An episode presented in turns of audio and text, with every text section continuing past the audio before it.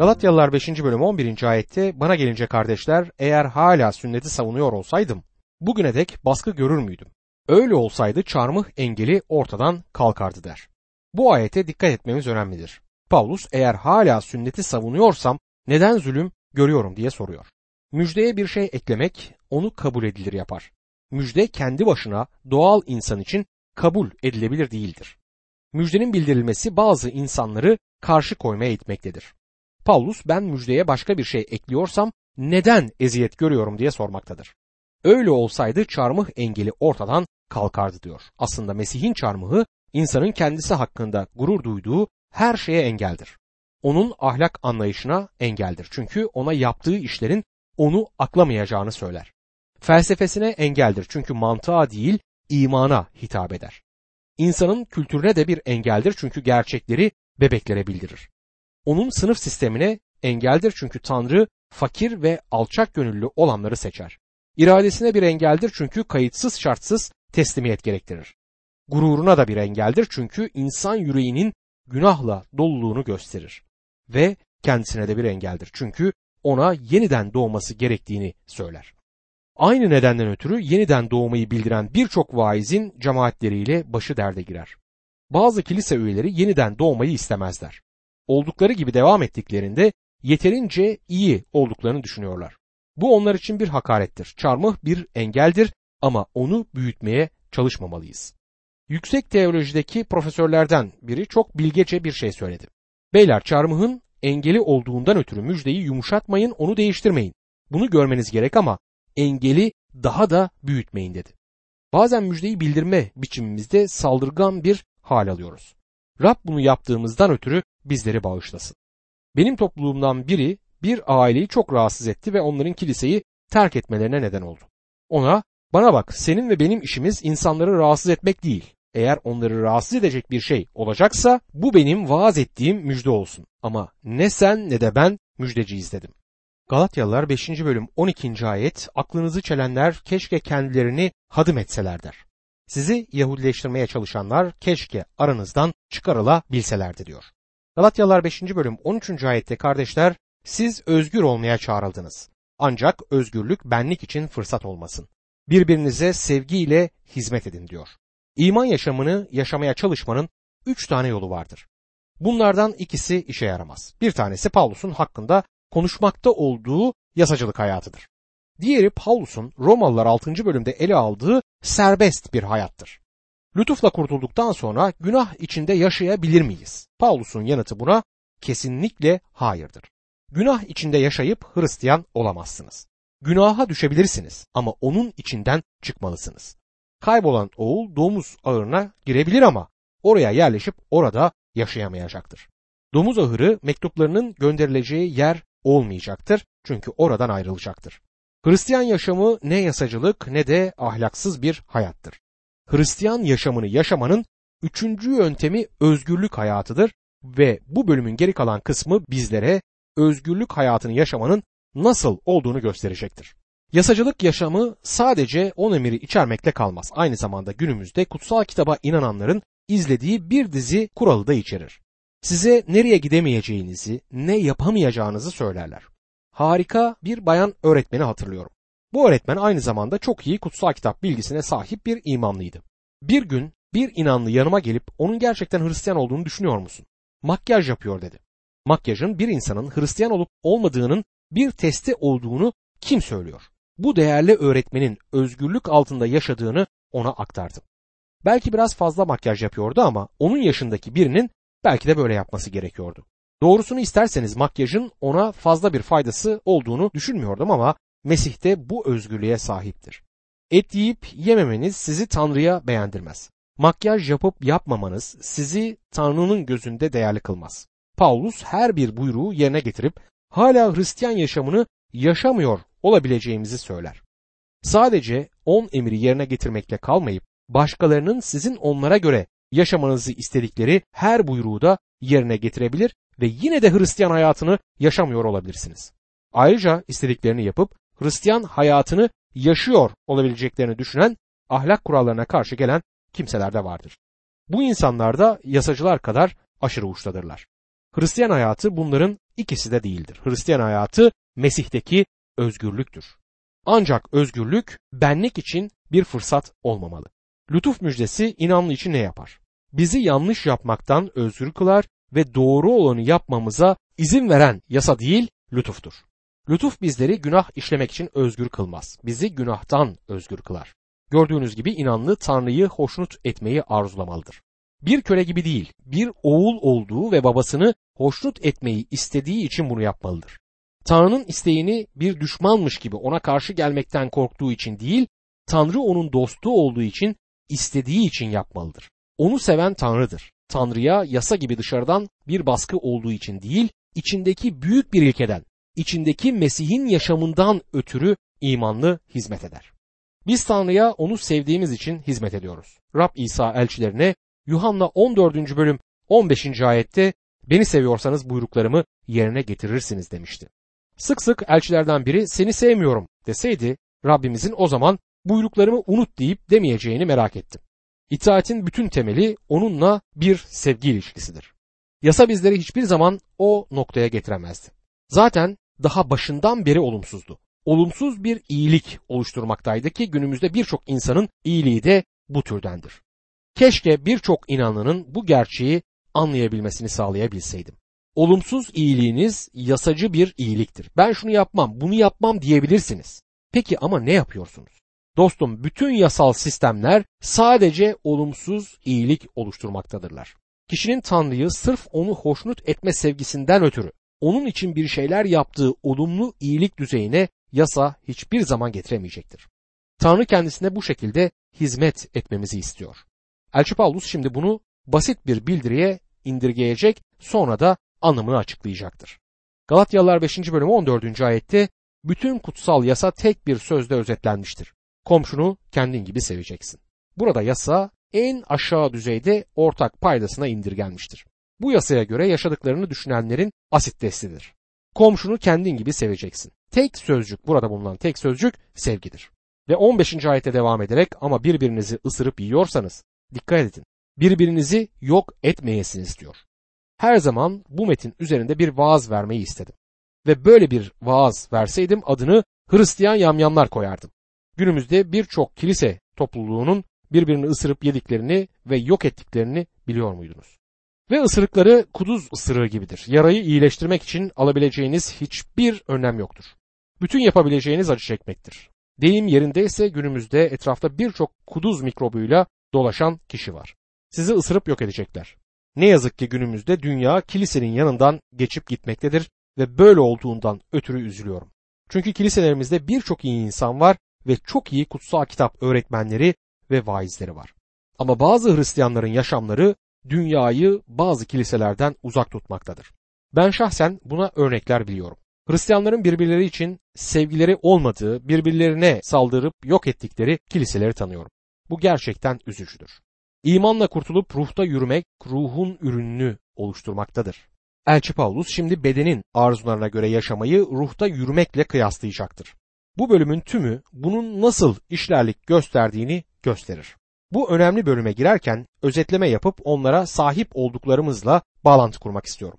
Bu bölümde konu ruh aracılığıyla kutsallaştırılmadır. Paulus bizlere Mesih bizi özgür olalım diye özgür kıldı. Bunun için dayanın demiştir. Mesih bizleri neden özgür kıldı? Elçi Paulus bu mektupta birkaç şeyden söz etmiştir. Örneğin bizlere Mesih'in bizleri şimdiki kötü çağdan özgür kıldığını söyler. Yani bizim şimdiki kötü çağa hizmet etmememiz gerekmektedir. Sonra 2. bölüm 20. ayette Mesih'le birlikte çarmıha girildim artık ben yaşamıyorum. Mesih bende yaşıyor. Şimdi bedende sürdürdüğüm yaşamı beni seven ve benim için kendini feda eden Tanrı oğluna imanla sürdürüyorum der. Siz ve ben Hristiyan hayatını yaşayamayız ama Mesih onu bizim içimizde yaşayabilir. Bu muhteşem bir özgürlüktür. 3. bölüm 13. ayette bizlere yasanın lanetinden kurtarıldığımızı söyler.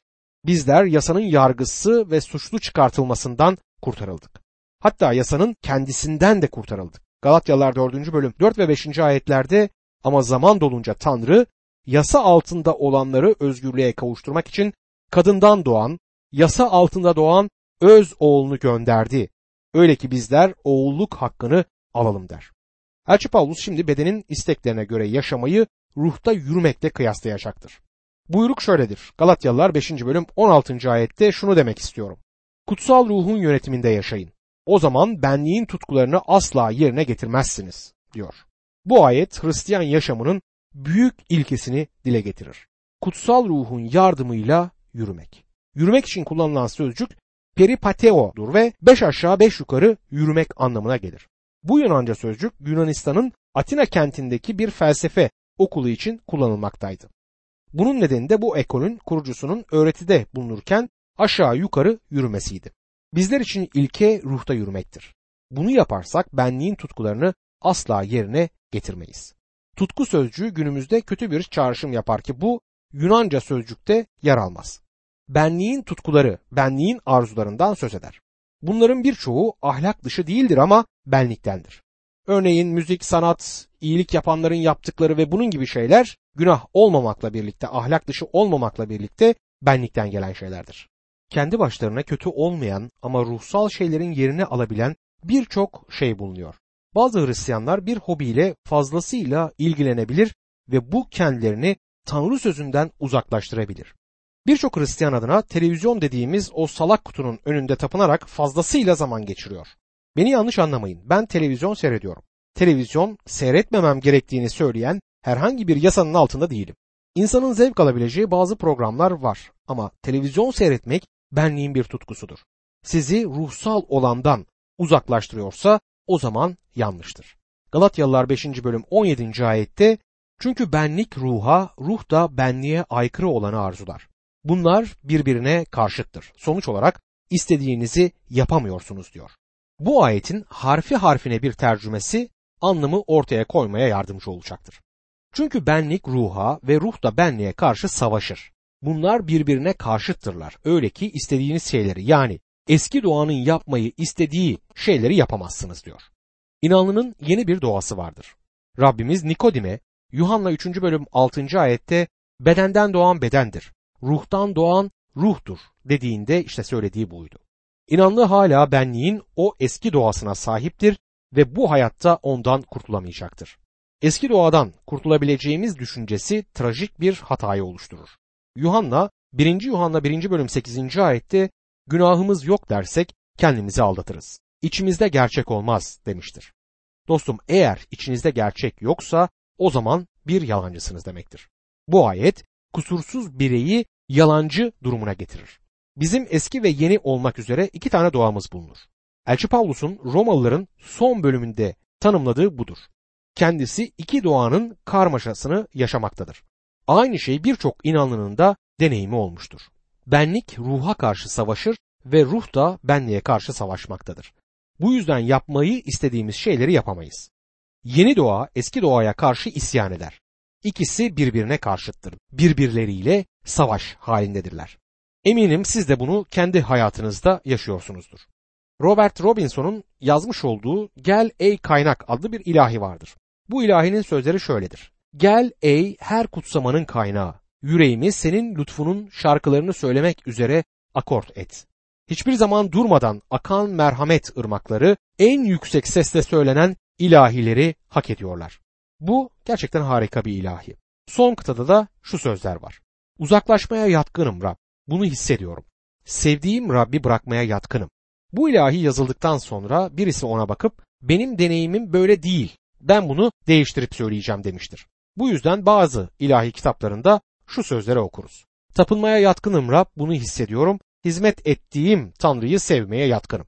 Sormak istiyorum hangisi doğru? Aslında ikisi de doğrudur. Uzaklaşmaya, sevdiğim Tanrı'dan uzaklaşmaya yatkın bir doğam var. Bu eski doğamın Rab'den uzaklaşmayı istediği zamanlar oluyor. Bu sizin de başınıza gelmiştir. Bir de Rab'be tapınmaya yatkın yeni bir doğam var. Bazen arabamda giderken ona Ya Rab ne kadar harikasın seni seviyorum ve sana tapıyorum diye bağırırım. Bu benim yeni doğamın bir dışa vurumudur. Eski doğam hiçbir zaman onu övmez ve onu sevmez. Her inanlının bir eski ve bir de yeni doğası vardır. Ruhta yürüyüp yürümediğimi bilmiyorum diyen insanları tanıyorum. Bu konuda kendinizi kandırmayın. Bilebilirsiniz. Elçi Pavlus bunu bilebilesiniz diye burada çok açık bir şekilde bakın ne diyor. Galatyalılar 5. bölüm 18. ayetti. ruhun yönetimindeyseniz yasaya bağımlı değilsiniz. Kutsal ruh bizleri var olan doğamızdan çok daha yüksek bir duruma getirecektir. Galatyalılar 5. bölüm 19. ayete geldiğimizde Elçi Paulus benliğin işlerinin neler olduğunu açıklar. Galatyalılar 5. bölüm 19 ila 21. ayetler arasında şöyle yazar. Benliğin işleri bellidir. Bunlar fuhuş, pislik, sefahat, putperestlik, büyücülük, düşmanlık, çekişme, kıskançlık, öfke, bencil tutkular, ayrılıklar, bölünmeler, çekememezlik, sarhoşluk, çılgın eğlenceler ve benzeri şeylerdir. Sizi daha önce uyardığım gibi yine uyarıyorum. Böyle davrananlar Tanrı egemenliğini miras alamayacaklar. Burada cinsel günahlar, dinsel günahlar, sosyal günahlar ve kişisel günahları görmekteyiz. İlk olarak cinsel günahlara bakalım. Cinsel günahların başında zina gelmektedir. Zina en iyi el yazmalarından çıkarılmış cinsel ahlaksızlık kapsamı altına alınmıştır. Cinsel ahlaksızlık burada fuhuş olarak belirtilmektedir. Pislik için kullanılan söz akat harsiya sözcüğüdür. Paklıktan uzaklık, cinsel ahlaksızlık bunlara cinsel günahları dahil etmiştir. Sefahat yani zalimlik, sadizm günümüzde bunları bol bol görmekteyiz. Dinsel günahlar kapsamında ise putperestlik, büyücülük, düşmanlık ve çekişme görülmektedir. Putperestlik yani putlara tapma. Buna para ve Tanrı'nın yerini alan her şey dahildir. Büyücülük, uyuşturucu bütün putperest dinlerde kullanılmaktadır ve büyücülükte de fazlaca kullanılır. Düşmanlıktan kasıt nefrettir. Çekişme için kullanılan sözcük eristir ve Yunanlıların erisi çekişme tanrıçasıydı. Tartışmalar ve kavgalar bu kapsamdadır. Sosyal günahlar içerisine kıskançlık, öfke, bencil tutkular, ayrılıklar, bölünmeler, çekememezlik, katillik gibi günahlar girmektedir. Kıskançlık zelos olarak kullanılır ve rekabeti de içerir. Öfke tuhomos yani hızlıca öfkelenmek anlamındadır. Bencil tutkular, hizipçilik, küçük gruplaşmalar ki kilisedeki küçük gruplar Mesih'in davasına zarar verirler. Bunlar da burada konu edilmiştir. Ayrılıklar, fitneler, bölünmeler, particilik ruhu, tarikatlar, çekememezlik burada anlatılmaktadır. Ve bir diğeri katillik. Büyük bir olasılıkla burada adı geçen başka günahlara dahil edildiği için en iyi el yazmalarından çıkartılmıştır. Rab bizlere eğer nefret edersek katiller kadar suçlu olduğumuzu söyler. Ve bir de kişisel günahlar vardır ki bunlar sarhoşluk, çılgın eğlencelerdir. Paulus'un benliğin işlerinin bu listesine benzeri şeyler sözleriyle son verdiğine dikkatinizi çekmek isterim. Bunun anlamı daha söyleyebileceği birçok şey bulunduğudur. Böyle davrananlar Tanrı'nın egemenliğini miras alamayacaklar. Davrananlar sözcüğü sürekli yapmayı belirtir. Rabbimiz domuz ahırına giden ama orada kalmayan, kaybolan oğul örneğini vermiştir. Domuz ahırında kalanlar sadece domuzlardır. Bir oğul oraya girerse oradan çıkana dek mutsuz olacaktır. Günah içinde yaşamaya devam edebiliyorsanız tehlikeli bir durumda olduğunuzu söylemek isterim. Bu Tanrı çocuğu olmadığınız anlamına gelecektir. Paulus benliğin işlerini listeledikten sonra şimdi ruhun meyvesini sıralayacaktır. Tezata dikkat edin. Benliğin işleri ve ruhun meyvesi. Benliğin işleri sizin yaptığınız şeylerdir. On emir benliği kontrol altında tutmak için verilmiştir. Ama şimdi Hristiyan yaşamının ruhun meyvesini üretmesi gerekir. Galatyalılar 5. bölüm 22 ve 23. ayetlerde ruhun ürünü ise sevgi, sevinç, esenlik, sabır, şefkat, iyilik, bağlılık, yumuşak huyluluk ve öz denetimdir. Bu tür nitelikleri yasaklayan yasa yoktur diyor. Rab İsa Mesih Yuhanna 15. bölümde ruhun meyvesinden söz eder. Onsuz hiçbir şey yapamayacağımızı söylemiştir ve meyve onun bizim hayatlarımızda olmasını istediği şeydir. İsa Mesih meyve, daha çok meyve, çok çok daha fazla meyveyi bizim hayatlarımızda görmek ister. İkinci benzetmesinde tohumun 30 kat, 60 kat ve 100 kat ürün verdiğinden söz edilir. Matta 13. bölümde. Bizim çok meyve vermemizi istemektedir İsa Mesih. Meyve Rab İsa'nın yaşamlarımızda Tanrı'nın ruhunu kullanmasıyla oluşturulur. Bizim aracılığımızla hayatını yaşamak istemektedir. Hristiyan hayatını yaşamanızın sizden hiç istenmediğini söyleyip durmamın nedeni işte budur. Sizden Hristiyan hayatını onun sizin içinizden yaşamasına izin vermeniz istenmektedir. Hiçbir inanlı Hristiyan hayatını kendi başına yaşayamaz. Eski doğa ruhun meyvesini oluşturmayacaktır. Elçi Paulus Romalılar 7. bölüm 18. ayette yeni doğanın ruhun meyvesini oluşturma gücüne sahip olduğunu çok açık bir şekilde belirtir. İçimde yani benliğimde iyi bir şey bulunmadığını biliyorum. İçimde iyi yapmaya istek var ama güç yok demiştir. Bu birçoğumuzun sorunudur. Bunu nasıl yaparız? Bu bir kendin yap operasyonu değildir. Ama Tanrı'nın ruhunun yaşamlarımızda ruhun meyvesini oluşturmasına nasıl izin verebiliriz? Meyve oluşturmak konusu ilginçtir. Evimin bahçesine bir elma ağacı dikmiştim. Meyvenin kendi çabamla değil ağaç tarafından üretildiğini gözlemledim. Anlayabildiğim kadarıyla dallar hiçbir zaman bir araya gelip çok çalışalım ve bu adam için bir şeyler yapalım çünkü bu meyveyi seviyor demediler. Meyveyi seviyorum ama anlayabildiğim kadarıyla meyve veren dallar kendilerini sadece güneş ışığı ve güneşe bıraktılar. Bir çiçek açıyor, sonra küçük bir yeşil meyve oluşuyor, büyüyor, sonra da olgunlaşıyordu. Dikkat ettiğim bir başka şey de dallardır. Hiçbir zaman ağacın gövdesinden ayrılmazlar ve ağacın gövdesinden ayrılıp gezip dolaşmazlar. Rabbimiz Yuhanna 15. bölüm 4. ayette bende kalın ben de sizde kalayım. Çubuk asmada kalmazsa kendiliğinden meyve veremez. Bunun gibi siz de bende kalmazsanız meyve veremezsiniz dedi. Bizim sorunumuz şudur. Kendimizi Tanrı'ya diri kurbanlar olarak sunuyoruz. Sonra sunak ısınıyor ve sunaktan aşağıya iniyoruz. Meyve vereceksek Mesih'te kalmamız gerekir.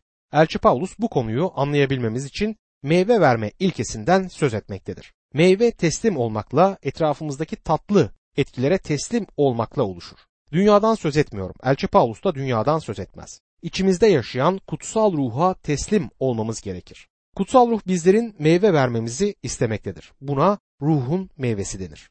Ruhun meyvesi sevgi, sevinç ve esenliktir. Bunların tekil olduğuna dikkat edin. Meyveleri demez. Burada kullanılan gramer hakkında tartışabilirsiniz ama Yunanca'da bunlar tekildir. Bu sevginin bir meyve olduğunu ve bundan bütün diğer meyvelerin oluştuğunu bildirmektedir. Sevgi burada birinci sıradadır. Elçi Pavlus bizlerin sevgi olmadan 1. Korintliler 13. bölüm 1. ayette söylediği gibi ses çıkaran bakırdan ya da zilden bir farkımız olmadığını söyler. 1. Korintliler 13. bölümde hiçbir zaman kutsal kitaptan çıkarılıp güzel bir çerçeveye konup duvara asılması için verilmemiştir. Ruhun armağanlarına aittir ve armağanlar sevgi olan ruhun meyvesi aracılığı olmadan kullanılamaz. Bir armağanı bunu ruhun meyvesi aracılığıyla olmadan kullanamazsınız. Çünkü sevgi son derece önemlidir. Elçi Paulus 1. Korintliler 13. bölümde eğer vücudunuzu yanmak için verseniz ve sahip olduğunuz her şeyi verseniz ama sevginiz yoksa hiçbir şey olduğunuzu söylemektedir. Elçi Paulus'un söylediklerinin önemini anlamalıyız. Paulus'un 1. Korintliler 13. bölümde söylediği bir başka şey de sevgi kendi çıkarını aramazdır. Sevgi her zaman başkaları için bir şeyler yapmaktadır. Bir armağanın her zaman kilisede kullanılması gerekir. Bütün inanlılar için ruhun bir göstergesidir bu. Bütün inanlıların bir armağanı vardır ve bu armağanın inanlar topluluğunun yararı için kullanılması gerekir. Gözlerim bedenimin diğer kısımlarının yararı için çalışıyor. Bedenime doğru yönde yol gösteriyorlar. Bunlar önemlidir. Gözlerimin bedenimin geri kalan kısmını bırakıp bedenden ayrılarak biz bakılmayı severiz ve sizin ayaklarınız yoruluyor. Bu yüzden bir süre için sizi bırakıp gezeceğiz demesini hayal bile edemiyorum. Böyle bir şeyi asla yapmazlar. Hiçbir armağanın ruhun ürününden bağımsız olarak kullanılamayacağını kabul etmemiz gerekir. Ve bu meyve de sevgidir. Rab İsa Mesih Yuhanna 15. bölümde sözünü ettiği işte meyve bu sevgidir. Meyve ruhun meyvesidir.